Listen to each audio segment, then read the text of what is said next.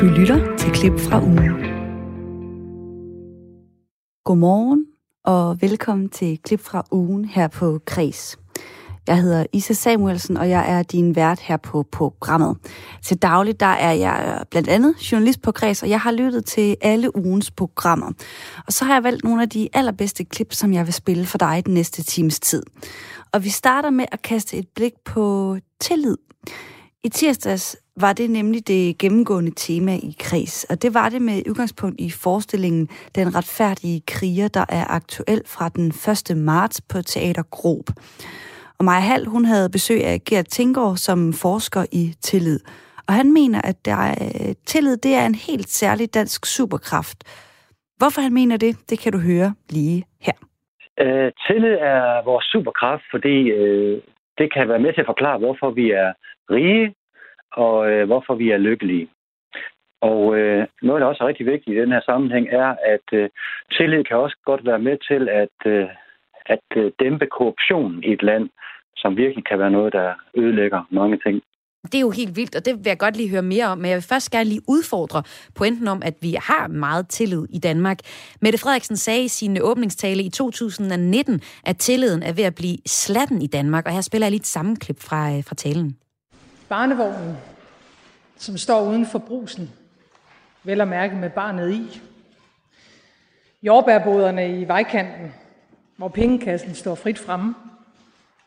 Vores børn, der cykler til skole. Kan også godt være, at der er en af jer her i dag, der tænker, ah, er det nu så rosenrødt, det hele? Jeg vil ønske, at jeg kunne svare ja. Men nej, det kan jeg ikke. For selvom rammen om vores billede stadigvæk holder, så er der noget på maleriet, der er falmet. Jeg har set jordbærboder med videoovervågning.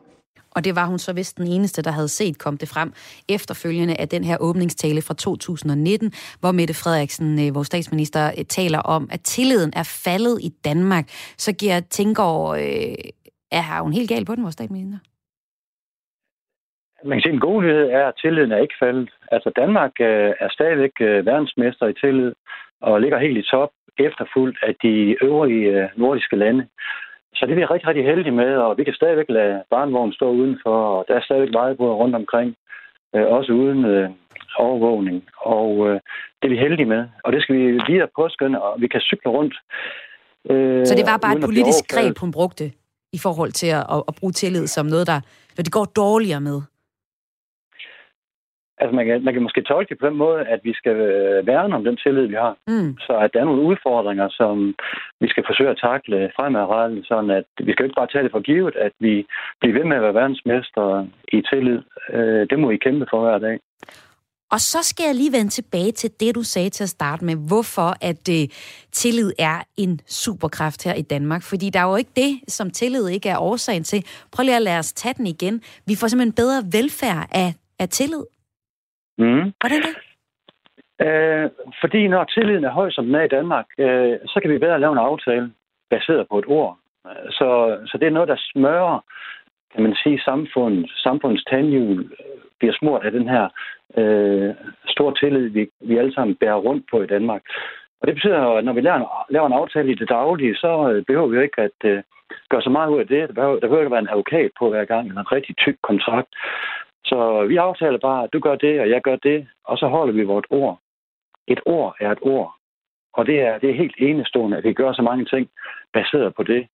Det sparer os en, en masse omkostninger, en masse tid, en masse bøvl, eller det, man i økonomien kalder for transaktionsomkostninger. Altså alle de der omkostninger forbundet med at lave en aftale. Det synes jeg da tit, vi taler om, at der er meget byråkrati i Danmark også. Ja, altså, det er jo igen en advarsel. Altså, mm. hvis der begynder at komme mere og mere byråkrati og mere og mere kontrol, så kan det jo netop fortrænge tilliden, fordi så er der ikke længere brug for tilliden, mm. hvis, hvis alt efterhånden bliver kontrolleret. Og det vil sige, det, det kan være en af, af fremtidens store øh, udfordringer. Det er, at vi skal passe på, at vi ikke øh, får for meget byråkrati og begynder at overkontrollere folk. Der er ingen grund til at kontrollere folk, man kan øh, stole på. Mm.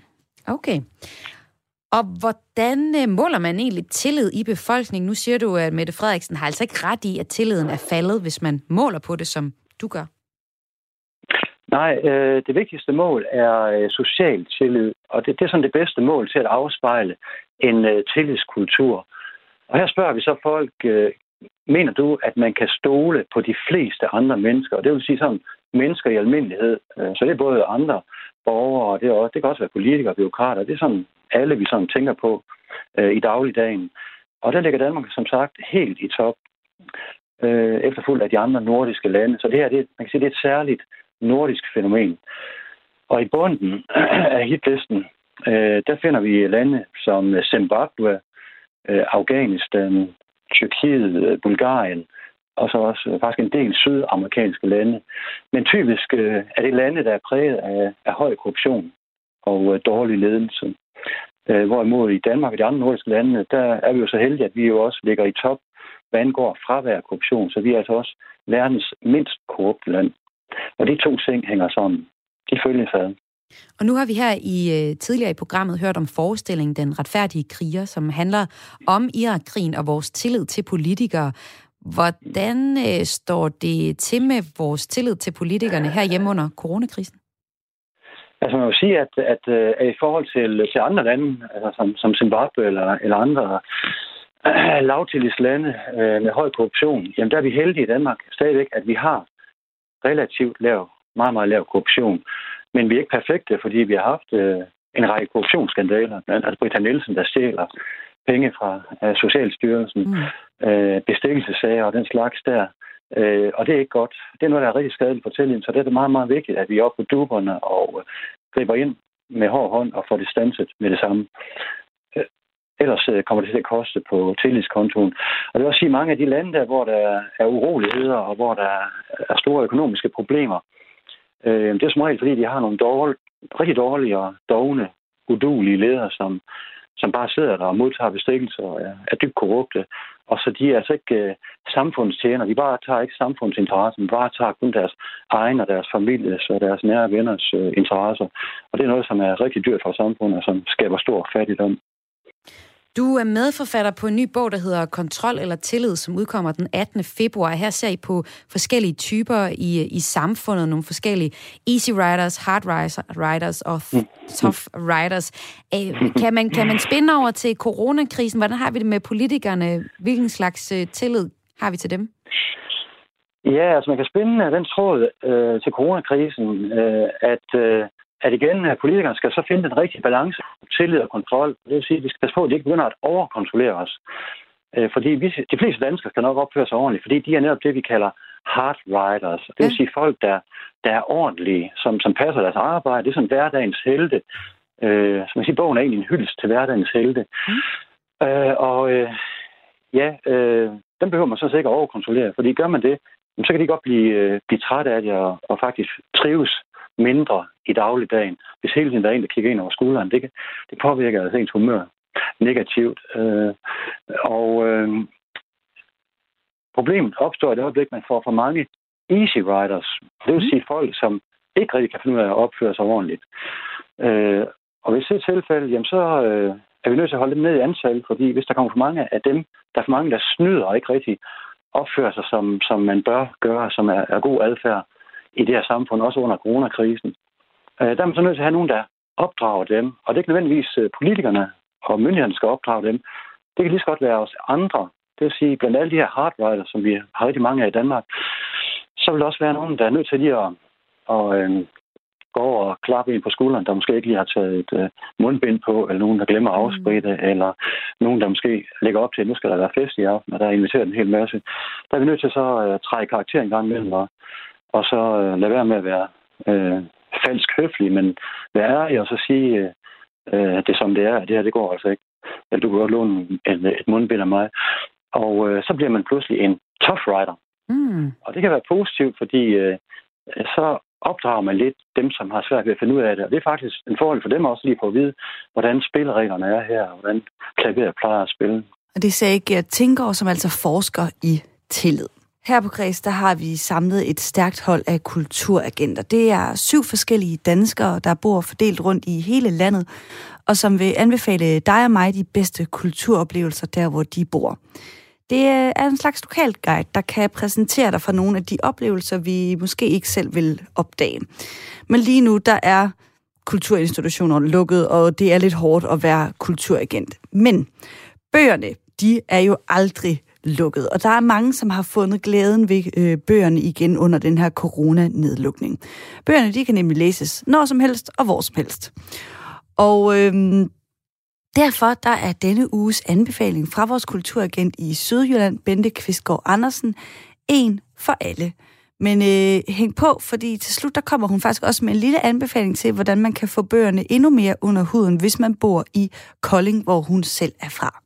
I den her uge, der vil jeg rigtig gerne anbefale, at man øh, sætter sig med en rigtig god bog og måske en kop te, eller hvad man nu har lyst til. Og i weekenden, der læste du Asta Olivia Nordenhoffs roman Penge på lommen, som udkom sidste år. Det var en bog, som øh, modtog Per Olof Enqvist-prisen i 2020, og lige nu også er nomineret til DR's romanpris 2021.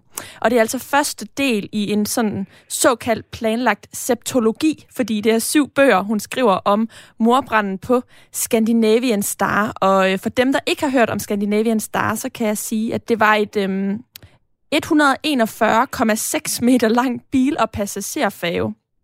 Og det her skib, det blev verdenskendt, da det blev ramt af en brandkatastrofe natten til den 7. april 1990 på vej øh, fra Frederikshavn til Oslo. Og det, den her brand kostede øh, 159 personer livet. Og det er altså den øh, begivenhed, som Asta Olivia Nordenhoff har valgt at øh, skrive de her syv bøger om. Hvordan vil du beskrive den her bog, Bente?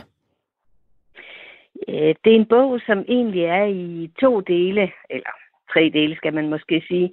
Øh, den handler om øh, Kurt og Maggie, deres forhold og deres liv sammen og hver især. Og i midten af bogen, så er der så et lidt faktuelt afsnit omkring branden på Scandinavian Star.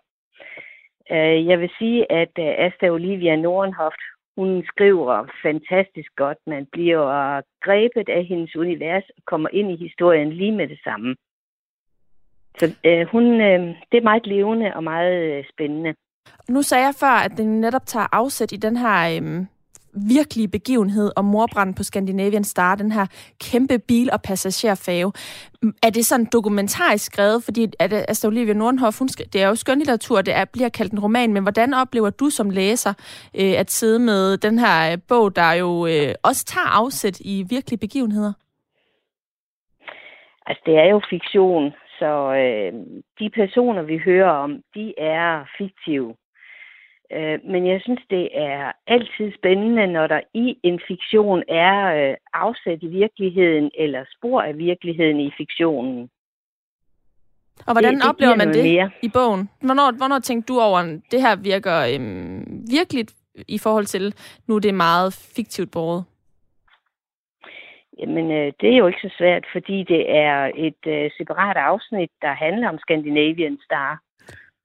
Så øh, i den her bog, der er det ikke særlig svært at finde ud af, hvornår det er virkeligt og hvornår det er fiktion. Så det er tydeligt skildret?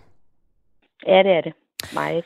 Og Bente Kvistgaard Andersen, du er vores kulturagent i øh, Sydjylland, og når du har øh, valgt præcis den her bog, du brugte din weekend på at læse den, så er det fordi, at øh, du håber på at kunne komme til et arrangement i øh, næste måned. Hvad er det for et arrangement?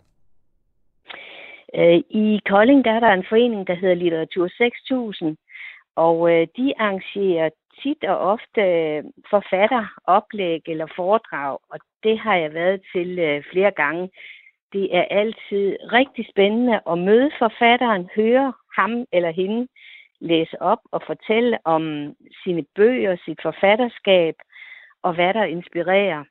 Og det giver ligesom mere forståelse for teksten og øh, så er der jo også chance for at stille spørgsmål, hvis der er noget, man har undret sig over, eller noget, man gerne vil have uddybet i bøgerne.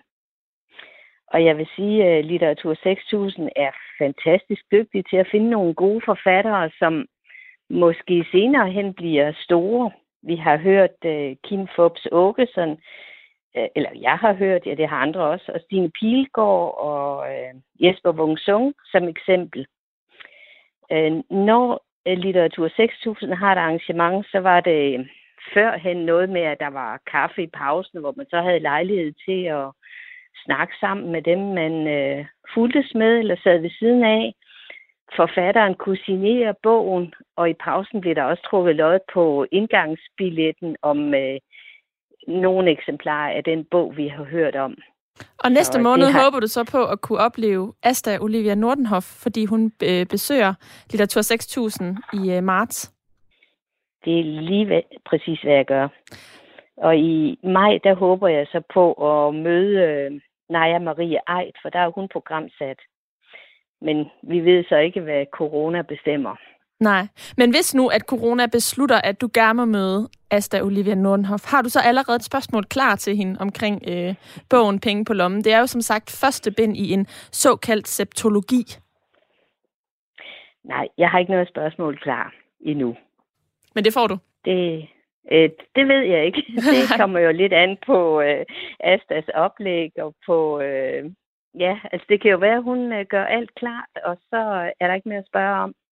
Hvad, øh, hvad får du egentlig ud af, Bente, at tage til den her øh, slags litteraturarrangementer i forhold til blot at sidde med bogen alene, som du har gjort her i weekenden? Jamen, jeg får lige præcis den der mulighed for at møde forfatteren, for at stille spørgsmål, eller bare at høre, hvad der har inspireret vedkommende, og hvordan øh, den person skriver. Det er jo meget forskelligt fra forfatter til forfatter, hvordan, øh, hvordan det foregår. Og bagefter så har jeg jo også øh, andre muligheder for at overveje øh, mit liv og, og have spørgsmål omkring, øh, hvad der sker i verden. Fordi at forfatteren og mødet med forfatteren sætter tanker i gang? Ja, det gør det meget. Meget. Bente Kvisker Andersen, hvad, hvem vil du egentlig anbefale den her bog til? Øhm, den, hun er Asta Olivia Nordenhoff er jo en, en ret ung forfatter, øhm, og, øh, og du er lidt op i årene, og har trods alt haft glæde af at læse den her bog, og taler varmt om den. Hvem kan du anbefale den til?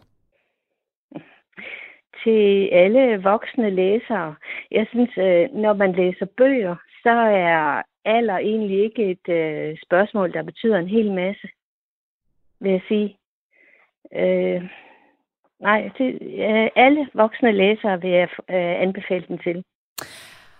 Og nu kommer vi så til det, som vi altid kommer til med vores kulturagenter. Du skal give den en øhm, rangering, kan vi godt sige, vi kalder det. Og øhm, hvis vi nu siger, at du skulle give den øhm, mellem 1 til 6 færger i det her tilfælde, fordi at uh, Scandinavian Star var som på, sagt... du ville vælge. ja, var som sagt den her kæmpe færge. Så nu vælger jeg altså færger. Hvor mange vil du så give den fra 1 til 6? Øhm, jeg vil give den omkring 5. 4,5 til 5 okay. færger. Og hvad skyldes den ikke for øh, højere? Øhm, jamen, det er jo en del af en øh, septologi, så jeg ved jo ikke, hvordan den udfolder sig. Og så er der også uh, Scandinavian Star har aldrig... Jeg har aldrig været uh, optaget af Scandinavian Star, så universet er nyt for mig. Så du skal lige tykke lidt på den? Du skal lige tykke lidt ja, på den? Ja, det skal jeg. Men, Men skal du læse Ben 2? Øh, jeg vil bestemt læse toeren. Det er der ingen tvivl om. Det var min kollega Karoline Kjær Hansen, der havde talt med Bente Kvistgaard Andersen, som er kulturagent i det sydjyske. Næste uge, der går turen til Fyn. I onsdags, der handlede det om den øh, tidlige afroamerikanske jazz. Ja, faktisk skal vi sådan helt øh, 100 år tilbage i tiden. Og dengang, der var øh, den banebrydende biseksuelle blues mamma Ma Rainey, hun, øh, hun slog nemlig sine folder i 1920'ernes USA. Netflix-filmen, som hedder Ma Rainey's Black Bottom, den handler nemlig om den legendariske sorte kvindelige bluesanger og sangskriver Ma Rainey, der er spillet af Viola Davis. Maja Hall, hun øh, talte om øh, den her film med Karen Mokuba, og hvis du ikke lige ved, hvem Karen Mokuba er, jamen, så er hun jo faktisk en af de første kvindelige rapper herhjemme i Danmark, da hun sammen med hendes bedste venner og makker Natasha sparkede døren ind på den scene i 90'erne under navnet No Name Requested.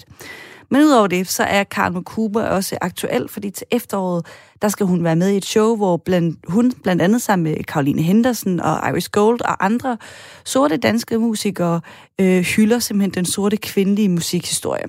Maja Hall og Karen Cooper, de tog en snak om, hvor legendarisk Ma egentlig var, og om de faktisk måske begge to kendte hende, inden de havde set den her film. Og jeg tror måske i uh, sort amerikan- amerikanske kreds kender de nok til hende, men nej, altså, altså jeg kender ikke til hende, og, og det er rigtigt, altså netop fordi vi skal have de her koncerter i slutningen af, på året her i september sammen med Caroline Henderson og hele Nabia, Barbara Moleko, Iris Gold, hvor vi hylder sorte øh, kvinder, nogen der også har været vores forbilleder, så var det faktisk lidt flot, at jeg kendte Mara Rainey, fordi hun er en kæmpe karakter, og, øh, og nu har jeg læst lidt op på hende, også noget med, at hun var måske ikke lige så smuk som hende, der hedder Betty Davis, og måske derfor hun ikke ligesom kom frem. Og jeg ved ikke, i film er hun jo enormt meget sådan en mamma, der er rowdy, som det hedder, du ved, der står fast og er Ja, altså du ved, hun er en kæmpe diva, ikke? Og jeg ved ikke, om hun var det i sin, i sin samtid. Det var hun nok, øhm, fordi det, det virker til, at hun har kæmpet med nogle ting, og hun, er, og du ved, hun begår sig i en, en mandsdomineret verden, bare i det hele taget musikbranchen, og så en mandsdomineret hvid verden.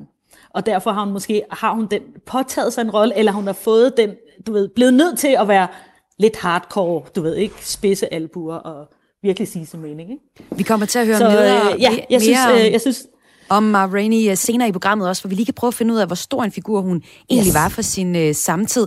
Men du er lidt inde på det her, Karen. Altså, Ma Rainey er noget af et syn, når hun øh, toner frem på, øh, på billedet. Ikke? Altså, prøv lige at beskrive hende for dem, der ikke har set filmen. Jamen altså noget af det første, man ser i filmen, det er hende på scenen i et telt, og det foregår umiddelbart i sydstaterne, og der, ja, hun står der på scenen alene. Hun, er, hun har sådan et, øh, jeg ved ikke om man kan kalde det sådan en chiffonkjole på med en masse paljetter, meget smuk. Og så hun øh, stor, en stor dame, og så hendes, hendes sminke, det var det, der slog mig, og jeg tænkte, okay, måske var det bare tiden, den måde, man sminkede på dengang, fordi det er sådan, det er nærmest, øh, kinderødt er nærmest sådan vaseline-agtig kinderødt, og hendes, hendes sorte makeup er, er sådan smurt ud over, altså det, hvis man ikke lige ved det, så kunne man tro, det var to blå øjne, hun havde, men, men det er det ikke. Hun er bare sådan, altså hun er virkelig sminket til uigenkendelighed, mm. eller, du ved, fordi jeg har set skuespilleren Viola øh, nu i virkeligheden. Og, og du ved, at det er bare, altså det, der, der er noget bare enormt autentisk over den film. Altså man får lyst til at dykke ned i den tid, og, og det sminke, hun har, og hendes paryk. Nu læste jeg selvfølgelig, at det var en hesteparyk, som Ma Rainey i virkeligheden havde på. Ja. Øh, og det er igen meget med, du ved, sort kultur og hår, og det der, hun havde sikkert en kæmpe afro, men, øh, men det der med, at man... Øh, man har en paryk på, fordi man, øh, afrohår, det er bare en no-no, og det er grimt, og så videre, og så videre. Nå, men hun har hesteparyk på, og pandebånd, og så det der sminke. Hun, hun er meget svedig, hun sveder meget i filmen. så jeg ved ikke også, om, om det er også en måde at understrege, at sminken, altså, det løber lidt ned af hendes ansigt. Men og det filmen. er meget fint, altså, det, jeg synes, det, ja. Og filmen den foregår og filmen... sådan, øh, sådan cirka øh, nærmest kun et sted, hvor, hvor hun er ved at optage et nummer, og der er rigtig varmt derinde, så hun skal blandt andet have en cola, hun er svært ved at få lov til at få, og vi ser nemlig, at hun sveder enormt meget. Øh, filmen er en teaterstykke, der, øh, der er blevet gjort til en film, og øh, der er ret meget mm, monolog faktisk, som vi kender fra teaterstykket. Men hvad synes du egentlig om øh, mm. den her måde, de har taget teaterstykke og, og lavet det til en film på Netflix? Altså, jeg må ærligt indrømme, jeg blev lidt frustreret, fordi at, hvad hedder det, jeg, jeg kan godt forstå måske, at netop fordi det er et teaterstykke, så har de ligesom valgt en, en, et, du ved, et lille fli af hendes liv, og måske bare lige en episode, hvor hun er inde og indspille, og i virkeligheden er det en digtet episode, har jeg så læst mig til, det er ikke engang autentisk, og det er fint nok. Men, men og det greb holder måske i teater, men jeg ved ikke rigtigt, om det, det holder på samme måde i en film, fordi Øh, den er vigtig, og jeg kan godt se, at monologerne er virkelig stærke, og man, man bliver grebet, men man, man føler også lidt, det er lidt langtrukken. Jeg har for eksempel lyst til at se Mara Rainey nede i syden, hvor hun bor, og hvordan hun, øh, du ved, hvordan hun interagerer dernede. Øh, jeg vil, jeg, og, og, og, så synes jeg, helt Levi, som også er en af karaktererne, som vi, som vi nok kommer ind på, øh, altså jeg synes meget, det handler om de der mænd, der er nede i deres øvelokale. I virkeligheden savnede jeg mm. lidt mere med hende. Altså jeg, jeg vil gerne have lidt mere øje på hende, fordi på, på, på nogle punkter så nærmest det var Levis historie, der var der, der blev fortalt ja, mere. Ja. Altså du ved, der, der, der nærmest øh, fik hovedrollen. Jamen ja. det var det jo faktisk øh, også. Jeg, jeg ved ikke helt, om det fungerer sådan som... Ja, det var altså, det på, det, det var for svar. Jeg ved ikke helt, om jeg synes, det fungerer sådan som teater, men, men, øh, men, øh, men jeg synes stadig, det er en smuk film. Og der er en lille smule forsinkelse, når vi taler sammen, så det er derfor, vi nogle gange kommer til at tale lidt i munden på hinanden. Det skal jeg beklage over for lytterne. Vi prøver. Sorry. men altså, det er rigtigt, som du ja. siger. Altså, Livi, han er øh, nærmest også en, en, en birolle, men også en ret stor rolle i filmen. Og, øh, og det, der er med ham, altså, det, det er der, at det racemæssigt øh, virkelig kommer til udtryk. Vi har de her, det her band, der fortæller nogle ret sindssyge historier, øh, hvor der er full-on diskrimination. diskrimination. Men, men så hvad, ja, skal jeg selvfølgelig høre dig, Karen Makuba. Hvordan føler mm. du i dag, når du som sort musiker ser de her scener i filmen? Åh, oh, altså jeg kan godt, jeg kan godt følge deres, deres smerte og deres øh, kamp og, og hvad hedder det, og så, altså jeg er jo vokset op i Danmark, og min historie er en helt anden end en sort amerikansk musiker for eksempel. Øh, ja, min mor hun er fra Zambia, min far er dansker, så, så jeg har haft den danske kultur enormt øh, tæt på mig selvfølgelig, og den afrikanske kultur. Så jeg har måske ikke den der samme kamp som de musikere i film, og det foregår også i en anden tidsalder og sådan nogle ting der. Så jeg, jeg, kan ikke, jeg ved ikke helt, om man kan sige, at jeg kan relatere til det, men jeg kan da godt reflektere over mig selv som, som brun musiker her i Danmark. Altså, du ved, i starten i stedet for måske at få ros for det, man ligesom laver, så var det meget sådan, så handlede alle vores interviews om sådan, øh, når, hvordan er det så at være nukamus, eller du kommer fra Afrika, altså du ved, altså, altså du ved, sådan, altså meget sådan, øh, ja, du ved, nysgerrig omkring vores hudfarve, det er også fint nok, men nogle gange som musiker vil man gerne bare betragtes som den musiker, man nu er, og ikke så meget med ens hudfarve. Så øh, Altså jeg må sige, øh, jeg synes igen, det er, en, det er en amerikansk historie, vi fortæller her, og den er også vigtig, fordi jeg synes også, vi, vi, vi kan lære rigtig meget af den. Og, øh, så, så, så ja, for at besvare det spørgsmål, jeg har svært ved ligesom at relatere til de karakterer, der er i filmen, hvis man kan sige det sådan, men jeg føler med dem, og jeg forstår deres kamp. Og det gør jeg også når jeg ser filmen. Filmen her, den kommer i øh, kølvandet på øh, Black ja. Lives Matter, som en del af en hel bølge af film mm. om sorte mennesker og deres vilkår. For eksempel Small Axe, som kan ses på DR. Der er Pixar-film Sjæl eller Soul. Og øh, man kunne godt lidt mm. tænke sådan, okay, nu er der ligesom kommet hul på ketchupflasken, eller proppen røget af, og nu vælter det bare ud. Mm-hmm. Er det blevet mm-hmm. trendy i din optik at lave øh, sorte mennesker til helte på film? Øh, på nogle måder ja, men jeg vil også starte med at sige, at jeg synes, det er så vigtigt, at der kommer den her bølge. Og, og for eksempel bare sådan en, en, en, en uh, film som den her Ma Rainey, som vi snakker om. Mm. I mit liv er den virkelig vigtig. Altså jeg synes, det er så fedt. Jeg synes, det er vigtigt, at vi har forbilleder på alle måder, øh, hvad hedder sådan, repræsenteret øh, brune, sorte. Altså du ved, så det ikke kun er hvide mennesker, der bliver repræsenteret i, øh, i film som helte eller som hovedroller. Jeg kan huske, der var nogle, en film for nogle år siden, der hed Oh, det handler om sådan tre kvinder, der var, der var ansat hos NASA, og de har fundet mm. på nogle ting. En virkelig historie. Øh, og det var bare enormt befriende at se, at der var de her tre kvinder, øh, sorte kvinder, og de ikke bare, du ved, de, de ikke var en typisk rolle, eller film Wakanda. Og, men så samtidig, nu når du spørger, om jeg synes, det er en trend, ja lidt, fordi jeg kan da godt se, når jeg i mit gadebillede, bare der, hvor jeg går rundt, altså når jeg er superbrusen for eksempel, eller en netto, så mange, så kan jeg se, stille og roligt, og mange af forsiderne er begyndt at blive brune piger, der er på forsiden, og virkelig jeg elsker. Men jeg kan også være lidt bange for, nu når vi bor i Skandinavien og i Danmark, at det lidt er en trend, vi tager på os. Fordi det bliver sådan lidt, nå okay, kan du se, at vi har i hvert fald en sort pige på vores, øh, på mm, vores forside, mm, mm. så vi er gode nok. Eller forstår du, mener? Mm. Hvor jeg føler, det bliver lidt en, en trend på en eller anden måde, fordi for at man skal, hvad hedder det, hvad hedder sådan noget, øh, hvad hedder sådan noget, øh, ligesom det er godt, det er et stempel, ligesom, okay, vi check, vi har sorte mennesker ja. her, og nu har vi haft det på forsiden, og det er fint nok, hvis, hvis det bliver ved et år, men glemmer vi det igen om to år? Altså du ved, at, er det bare lige nu, vi ligesom er opmærksom på det? Det håber jeg i hvert fald ikke. Jeg håber, at det, jeg håber, at det er noget, der bliver ved, og måske, altså det, det der med, at vi skal have en balance, selvfølgelig skal der ikke kun være sorte piger nu på forsiderne, bare fordi, at det, det sådan skal det være. Men der skal, vi skal også se asiater, vi skal også se sydamerikanere, vi skal også se flere blonde piger, og alt det der, du ved, ikke? Øhm, øh, sådan så der er en harmoni, men jeg kan godt forstå, lige nu er der, som du selv siger, en ketchupflaske, hvor det bliver sprøjtet ud, og jeg synes, det er vigtigt, og jeg synes, det er godt. Vi skal bare passe på, at det ikke bliver en trend, og vi glemmer det igen om to år. Og det sagde Karl Mokuba altså til mig halv i onsdags. Nationalmuseet har forsøgt at levere nogle stjålne kunstgenstande tilbage. Det kan lykkes, så nu prøver de at aflevere genstandene tilbage online. Christian Sune Pedersen, han er forskningschef ved Nationalmuseet. Maja Hall tog en snak med ham, hvor hun spurgte ham, hvem der egentlig havde stjålet de her skatte i første omgang.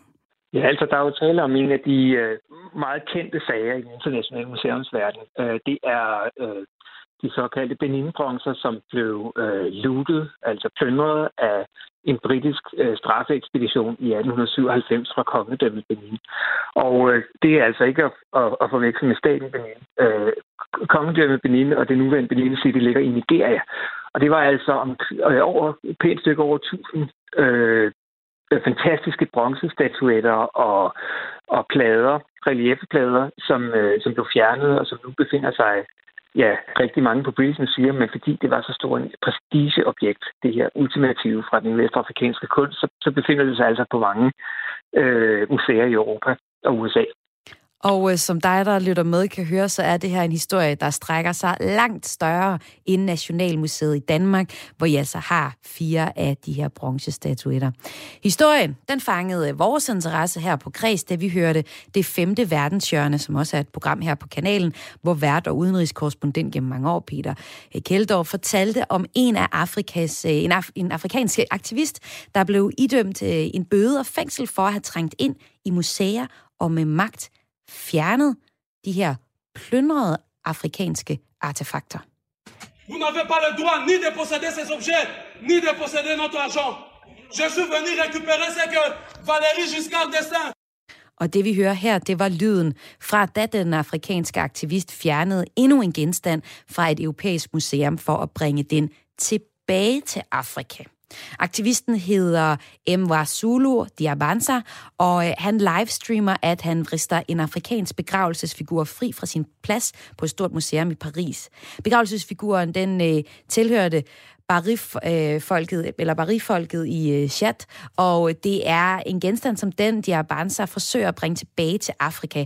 Ifølge ham så er der enormt mange genstande, altså over 100.000 genstande bare i Frankrig, som tilhører Afrika, og det er hans mission at bringe dem alle sammen tilbage, siger han i en artikel til The Guardian.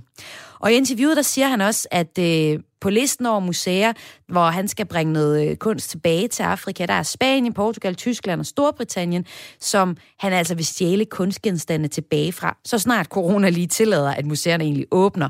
Og han er også ude efter aktionshuse og private samlere. De skal ifølge de aflevere de vigtige genstande tilbage. Og så er der jo så Nationalmuseet, Christian Sune Pedersen. I har fire bronzestatuer, som I har forsøgt at aflevere tilbage. Men det er så ikke helt lykkes. Det er så i stedet for at i gang med lige nu, det er at aflevere statuerne tilbage online. Hvordan fungerer det?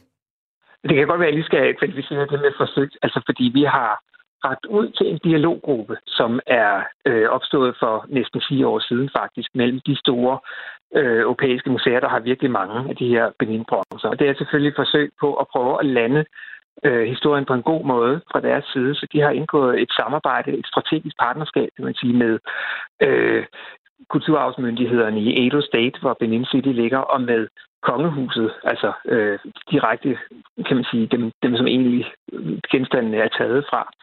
Øh, om at opbygge i fællesskab et museumsvæsen i Benin City, og så øh, få repatrieret genstandene, som man siger, altså tilbageført dem. Og vi har ragt ud til, til dialoggruppen. Vi har altså ikke været i kontakt med Nigeria endnu, men vi startede øh, med vores europæiske partnere for at høre, om de var interesserede i, at vi kunne indgå i dialoggruppen, for så på sigt at finde ud af, hvad der kunne ske. Øhm, og det, de sagde, det var, at de sidder med en række museer med 200, 300 og 700 genstande, og de, de kan simpelthen ikke håndtere et samarbejde, hvor, hvor nogen, der er så i den her sammenhæng så små, som Nationalmuseet er med. Så i stedet for, så er vi jo så blevet inviteret ind i deres øh, digitale portal, øh, som øh, er på vej. Den er ikke online endnu, men, men vi er, er simpelthen i disse dage ved at overføre billeder og arkivmateriale, viden øh, om vores øh, fire bronzegenstande øh, tilbage, sådan så at man kan sige, at man vil lave en samlet pulje af viden, som gør, at, at forskere fra alle dele af verden, og altså også fra Nigeria i første omgang, kan få adgang øh, til at studere de her kunstgenstande, og så også selvfølgelig øh, kan man sige, så er det vigtigt for os, at vi vil ikke putte med den her historie. Altså, vi vil sådan set gerne deklarere åbent, ja, vi har fire, øhm, øh, og, og fire genstande øh, fra, fra Benin City, og hvis øh, der så kommer et krav fra Nigeria, så vil vi selvfølgelig forholde os til det. Så så skal jeg bare lige høre her. I rækker ud efter den her dialoggruppe, de siger, Tja, det er lidt, det er lidt et lille projekt at få de her fire øh, statuer øh, kom, de kommer nogle vegne. Så I kan måske smide dem online. Hvorfor er det ikke bare siger, fint, vi beholder dem? Jamen, det er fordi Dialoggruppen jo er et konsortium bestående af europæiske museer og nigerianske øh, stakeholders, som sidder og, og prøver at lave nogle samlede planer for, at, for det her museum, hvordan det skal være, og for at overføre øh, øh, øh, genstande. Og det er jo et stort arbejde, øh, også fra Nigerians side, så at skulle begynde at gå ud og, og have dialog med de mange, mange museer, der ligesom også har et par stykker, det vil nok være en, uovers, en, en forløbig en uoverskuelig proces fra Nigerias side. Og indtil videre, så bliver øh, stykkerne, kunststykkerne så hos jer. Diabanter, den her øh, aktivist, han blev idømt en bøde og fængsel for at have trængt ind i øh, museer og med magt fjernet de her plyndrede afrikanske artefakter. Han mener selv, at det er aktivisme og ikke teori, når han tager de her dyrebare og vigtige genstande tilbage til Afrika. Nu skal jeg lige høre dig, Christian Thune Pedersen. Hvordan vil I egentlig reagere, hvis han nu stjal statuetterne tilbage fra Nationalmuseet? Jamen, jeg, jeg kan ikke rigtig se, hvordan at uh, fra vores perspektiv, at vi skulle være i stand til at skelne mellem aktivisme og teori. Så vi vil formentlig behandle det som en, en hver anden teorisag. Og det er også øhm, selvom, man, at de egentlig gerne vil give statuetterne tilbage? Vi er i hvert fald åbne over for det, men man kan sige, det er jo også lige præcis understreger jo forskellen. Altså, fordi for os er det jo vigtigt, at de her kulturarvsgenstande kan komme til at spille en god og konstruktiv rolle fremadrettet. Det har man ingen som helst øh, sikkerhed for. Jeg mener, hvis en aktivist øh, går ind og tager en genstand, hvor ender den så? Er der nogen garanti for, at den egentlig kommer den øh, nigerianske offentlighed til gode på en god måde? Og der synes jeg jo, at det er en, en, en meget stor kontrast til det her konsortium, øh, Benin-dialoggruppen, hvor, hvor man arbejder målrettet i partnerskab på at skabe, skabe et, et, et museumsvæsen, som kan tage imod dem, for at sikre, at, at genstandene kommer ud og leve på den bedst mulige måde. Øh, og, og det synes jeg jo er en helt anden konstruktiv, anderledes konstruktiv tilgang til det. Så du kan ikke så, bare så se vi, ham her, øh, aktivisten, som øh, kan sige, øh, en slags post Danmark, der sådan kan levere? Kunsten? Jamen, men jeg, jeg, jeg synes også, altså, det er jo ikke sådan, at vi kun uh, ubetinget er interesseret i at slippe af med vores genstande, mm. fordi vi har dårlig samvittighed over at have dem. Jeg synes, man må se, altså, det er jo, det er jo enormt komplekst, det her. Svenskerne har uh, store mængder af plyndrede ting fra Danmark, som vi anerkender, at de har, fordi det er en del af vores fælles historie. Hvis ikke, at man fra nigeriansk hold øhm, nødvendigvis synes, at tingene skal fra Danmark, øh, så, så, så kunne vi også godt være interesserede i at beholde det. Altså, fordi faktisk har øh, Nigeria tilkendegivet, at, at de ikke ønsker, at alle de her bronzer skal forlade Europa. Så fra deres perspektiv er det jo også en, øh, hvad kan man sige, en slags kulturel ambassadør, et vidnesbyrd, en mm. påmindelse for europæerne om den her fantastiske øh, civilisation, som, som øh, som godt nok blev knægtet i 1897, men som sådan set har eksisteret siden 1100-tallet. Øh, og samtidig så kan man sige, så, så er det jo også nogle genstande, som gør, at vi som europæiske museer er tvunget til at blive ved med at se vores egen kolonihistorie i øjnene. Så, så, det, så, så, så det er jo slet ikke, det er jo i virkeligheden ikke givet, at man fra nigeriansk hold er interesseret i, at de ikke skal være hos os. Det man kan sige, det er, at så længe vi har dem, så er vi jo må vi jo føle en forpligtelse til at tale om dem, til at udstille dem, til at fortælle den her historie. Så det er det, vi gør nu. Ja, og Christian Thune Pedersen, det vi taler om, det er de her øh, fire stjålne genstande fra øh, Afrika. Det vil nogen sige ikke er så mange mellem os, Christian. Gemmer I på mere, lidt mere vildt tygus? Hvis du ikke siger det til dine lytter, nej, spøj til side. Altså, øh, det kan vi ikke sige noget om. Så det, det kan her, I faktisk det, godt være, I gør det? På det, som man kan sige, øh, altså, vi kan, vi kan ikke, altså ud af en, en samling på 200.000, kan vi selvfølgelig ikke garantere, at der ikke kan være ting iblandt, som er kommet til museet mm. på en forkert måde. Dels har vi, øh, har man tidligere, det vil sige helt frem til 50'erne, haft det, man kalder bytteforbindelser, hvor man byttede genstande mellem de europæiske museer. Kan der være kommet ting ind fra nogle af de store Øh, europæiske kolonimagter i Afrika, som jo optrådte meget brutalt. Øh, for eksempel i bytte for, hvad skal vi sige, østgrønlandske øh, genstande. Det er en mulighed, øh, som vi ikke har haft mulighed for at forfølge. Øh, og så kan man sige, at der kan jo være gråzoner, som igen kræver, at man kigger meget, meget, meget tæt ind på indsamlingssituationen. Altså hvis du nu forestiller dig en dansk ekspedition eller en dansk indsamler, der står og sådan set på lovlig vis erhverver genstande fra en afrikaner. Altså, kan vi være sikre på, at, at den situation er, som den skal være. At mm. afrikanerne for eksempel ikke opfatter danskeren som repræsentant for en kolonimagt, og derfor kan man, kan man føle, at man har en, et pres på en eller anden måde for at, at sælge sine, sine ting. Øh, og det, det kræver igen, øh, det kræver i virkeligheden vanvittige detaljerede studier øh, af de enkelte situationer. Omvendt så synes jeg også, at man skal passe på ikke at fraskrive afrikanerne en hver øh, handlekraft, eller agency, som man kalder det. Altså, det vi kan se, det er jo, at der bliver øh, opstår en opmærksomhed om, at der er europæiske museer, som indsamler. Øh, og, øh, og det vil sige, at der bliver skabt opstår et vist marked, øh, og dermed også, hvor man begynder at producere øh, de genstande, man ved, europæerne er interesseret i. Og det er jo typisk ting, som er øh, produceret til ritualer, men vi kan se, at mange af de genstande, der bliver solgt, faktisk slet ikke har været i brug i ritualer. Og så, så der opstår altså måske en form for souvenirmarked, hvor mm. de europæiske etnografer ikke altid er er helt, måske fra deres synspunkt helt kan gennemskue situationen. Jeg kan godt se, at der er en, sagt, en gråzone her. Ja. Det, der er et gråzone, og det er et rigtig mm. interessant felt, som, men som, som man kan sige, hvis, vi skal komme, hvis, jeg, hvis jeg skulle give dig et, et rigtig godt svar på de spørgsmål, så ville det jo kræve en, en, en forskningsindsats, som vi lige nu ikke har.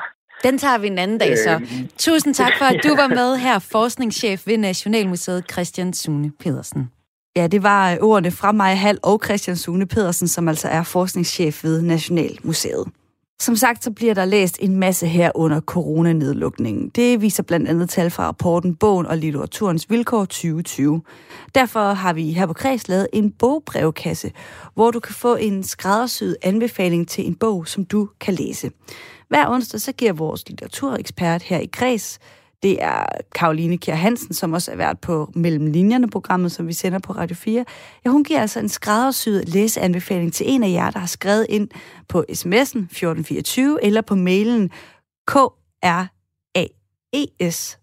radio4.dk, e. altså kreds uden e. Og øh, i denne uge, der var det Anders, der havde fået en skræddersyet anbefaling af Karoline, fordi han havde nemlig skrevet den her besked. Kære Karoline og Kreds, hvad skal jeg dog læse i denne kolde, mørke tid? Jeg er en presset mand midt i 40'erne, der har meget svært ved at affinde mig med at gå derhjemme, fordi mit arbejdsliv normalt er fyldt af mennesker, jeg ikke kender, byer jeg ikke før har besøgt, og lige del eventyr og overraskende kulinariske armbøjninger. Min familie har selv sagt svært ved at leve op til det, og jeg føler mig alene med udlængsel og eventyrlyst. Senest har jeg haft en dejlig adspredende oplevelse med Smaradsliberen af Anne-Katrine Ribnipski, og en samling short stories samlet af David Sedaris under titlen Children Playing Before a Statue of Hercules. Men jeg ved ikke helt, hvad jeg skal tage fat i herfra. Hvad kan I anbefale? De bedste hilsner, Anders. Og Karoline, hun kastede sig selvfølgelig ud i opgaven. Det er jo virkelig et pragt eksemplar af en øh, besked, det her. Okay, okay. Både med info om ham selv og øh, yndlingsbøger eller gode læseoplevelser. Okay, noteret. Hvilke pointer trækker du ud øh, fra øh, Anders' besked? Jamen, øh, Anders han er jo super eventyrlysten. Han vil gerne øh, tale flere, til der en er, anden synes jeg. verden. Det var du også selv. Ja, jamen, jeg er det også selv. Ja, ja. ja det, både det og så øh, ja, det her trummerum. Altså, han skal ud af det. Han skal både sådan trækkes ud af familielivets øh, trummerum, men også øh, måske trækkes til et helt andet land gennem litteraturen. Okay, det er spændt på. Hvilken bog øh, anbefaler du til Anders? Det er On the Road af Jack Kerouac, eller Vejene, som den også hedder på dansk. Og hvad er det for en bog?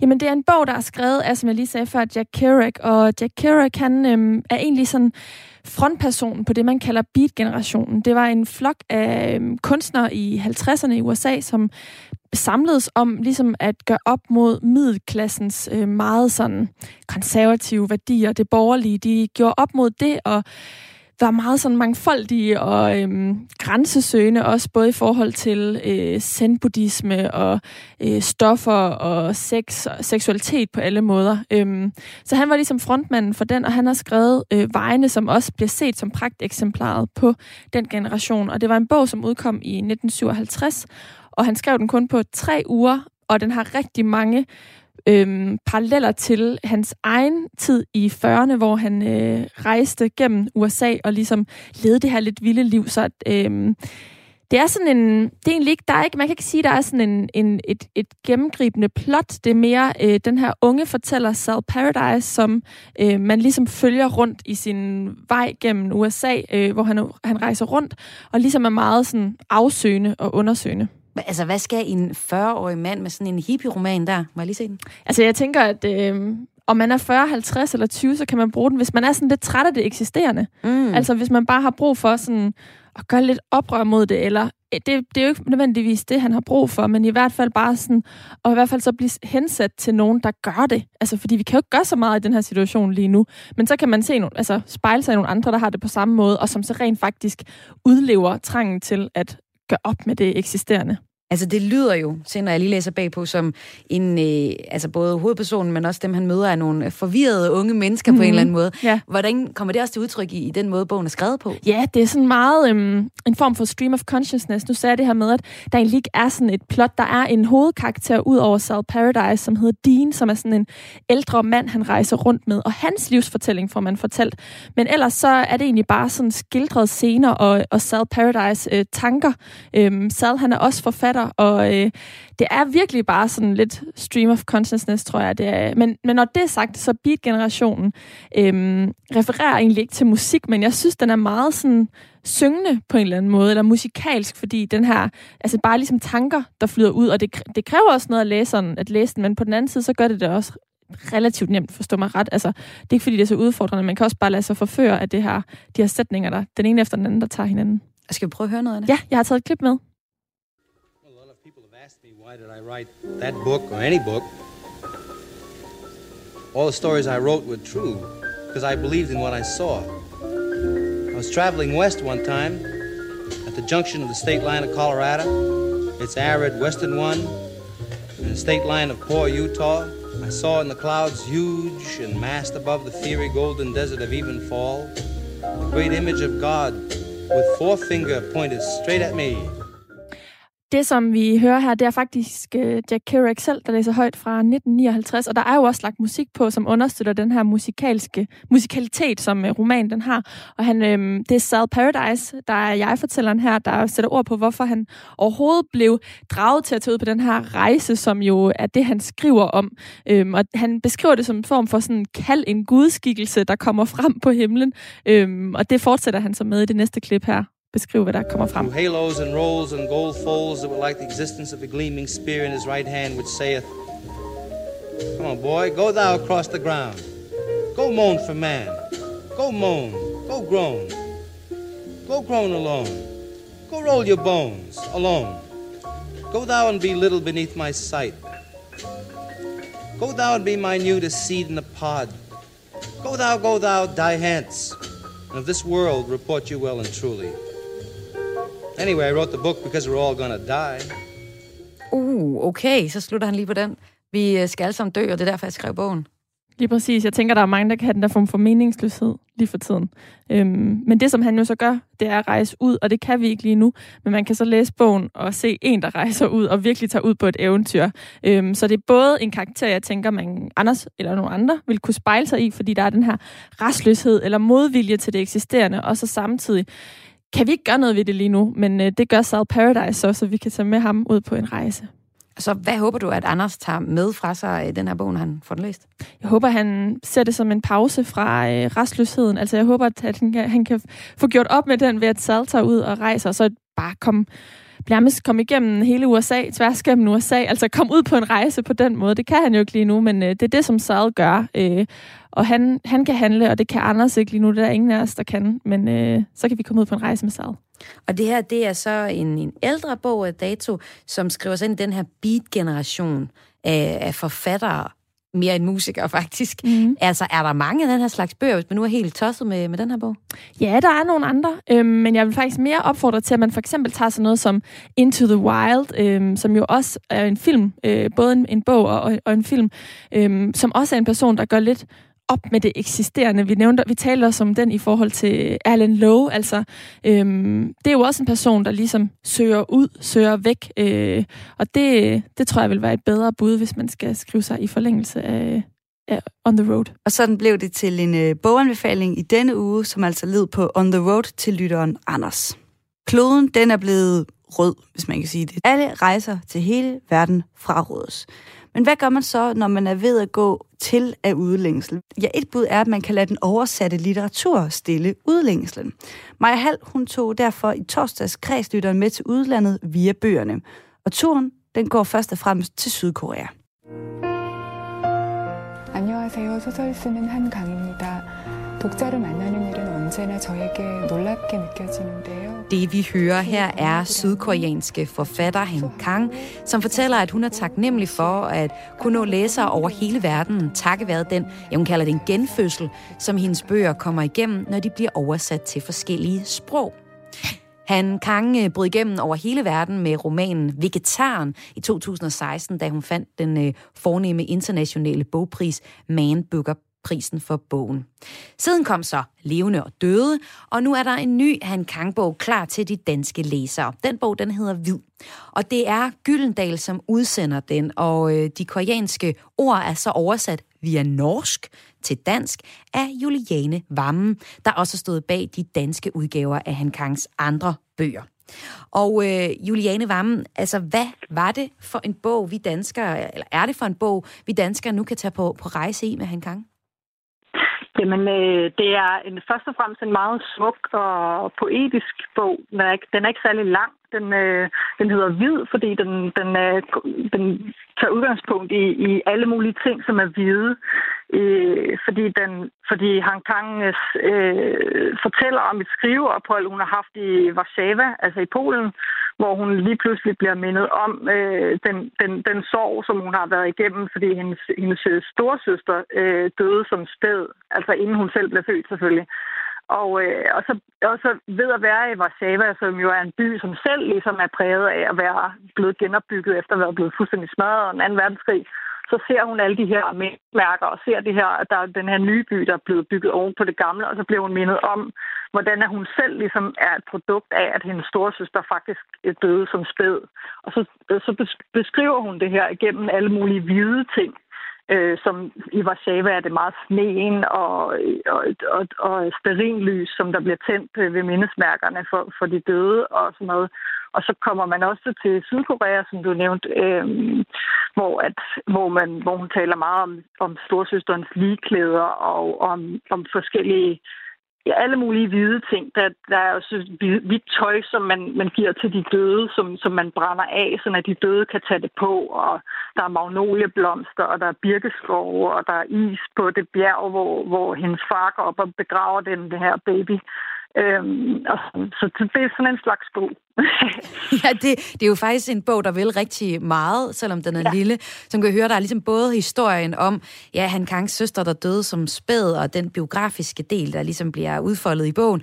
Og så er der også en masse kultur, du har jo beskrevet det allerede her. Vi kommer simpelthen med den her bog, både til Warszawa og til Sydkorea med bogen.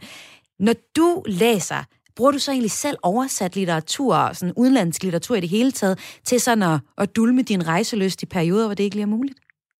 Ja, altså det gør jeg. Altså i den forstand, at øh, når jeg oversætter jo bøgerne, så læser jeg dem. Man læser jo bøgerne meget grundigt, når man oversætter ja. det. Så jeg vil sige, at der, der, der, man kommer jo alle mulige forskellige steder hen, både sådan, både sådan øh, geografisk netop, ligesom her, hvor man kommer to forskellige steder hen og, og, og ind i nogle kulturer, som man måske ikke kender, men også i tid er der jo, kan man jo også rejse øh, med litteraturen, ikke? så man, man kan jo komme alle mulige steder hen, og det er jo noget af det virkelig dejlige, og specielt lige i øjeblikket, som du også nævnte. Så, så ja, og Han Kang, hun, hun, er, hun er så fra Sydkorea, Korea, og det kan man læse endnu mere om, hvis man får fat i hendes tidligere bøger, blandt andet Vegetaren og Levende Døde, som øh, ja. kom på dansk i 2019. Når du så oversætter øh, fra korea, sydkoreansk, altså har du egentlig selv rejst der for at kunne skrive? Ja, men nu oversætter, jeg, ja, nu oversætter jeg faktisk ikke for sydkoreansk. Jeg oversætter, øh, fordi det, det, er, det er sådan noget... Øh, der, er ikke, der er ikke særlig mange, for øh, ikke at sige, der er ingen der i Danmark, der kan oversætte øh, fra sydkoreansk til mm. dansk, mm. så derfor så oversætter jeg fra øh, engelsk og norsk. Øh, men du beskriver øh, jo stadig sydkoreansk kultur ja. og, og skriver om det.